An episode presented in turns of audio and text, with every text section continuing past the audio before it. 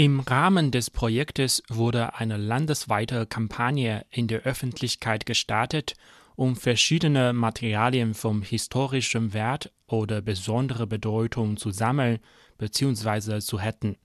Persönliche Geschichten aus allen Bereichen der Gesellschaft sollten wahrheitsgetreu festgehalten und die landesweiten Bemühungen zur Epidemieprävention und Bekämpfung wiedergespiegelt werden, hieß es weiter. Das Projekt widmete sich der Dokumentation von den Auswirkungen der Krankheit auf das Leben, die Mentalität und die sozialen Beziehungen der Menschen. Zudem werden die Veränderungen in der Technologieanwendung und der öffentlichen Verwaltung aufgezeichnet, wie die digitale Lebensweise, die Fernarbeit und dem Online-Lernen, so die Bibliothek. Die bisher immer noch geschlossene Bibliothek wird durch öffentliche Spenden, Austausch und Ankäufer eine Vielzahl von Objekten und Dokumenten sammeln, wie Bücher, Artikel, Bilder, Briefe, Medienberichte, Kunstwerke und multimediale Ressourcen.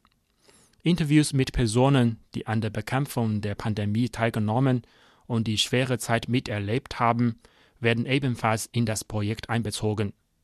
Liao Yongxia, stellvertretende Direktorin für geschäftliche Verwaltung der Bibliothek, teilte mit, man habe bereits zahlreiche digitale Inhalte gesammelt, die von 40 Bloggern auf Chinas Social-Media-Plattform Xinlang Weibo stammen.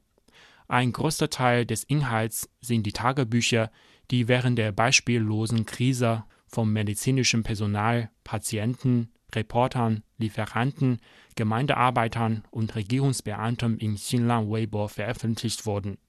Nach Angaben der Bibliothek soll bis Ende dieses Jahres das erste Archivierungssystem entwickelt werden aber es wird noch drei bis fünf Jahre dauern, um das Projekt zu vollenden.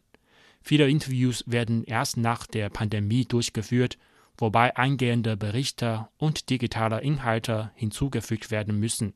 Die Sammlungen und das Projekt seien von großer Bedeutung, da sie nicht nur das wertvolle kollektive Gedächtnis bewahren, sondern auch die tiefgehenden Auswirkungen der Epidemie auf die Entwicklung des öffentlichen Gesundheitswesens, der Wirtschaft der Kultur und der Technologie zeigen, sagte der Projektleiter der Nationalen Bibliothek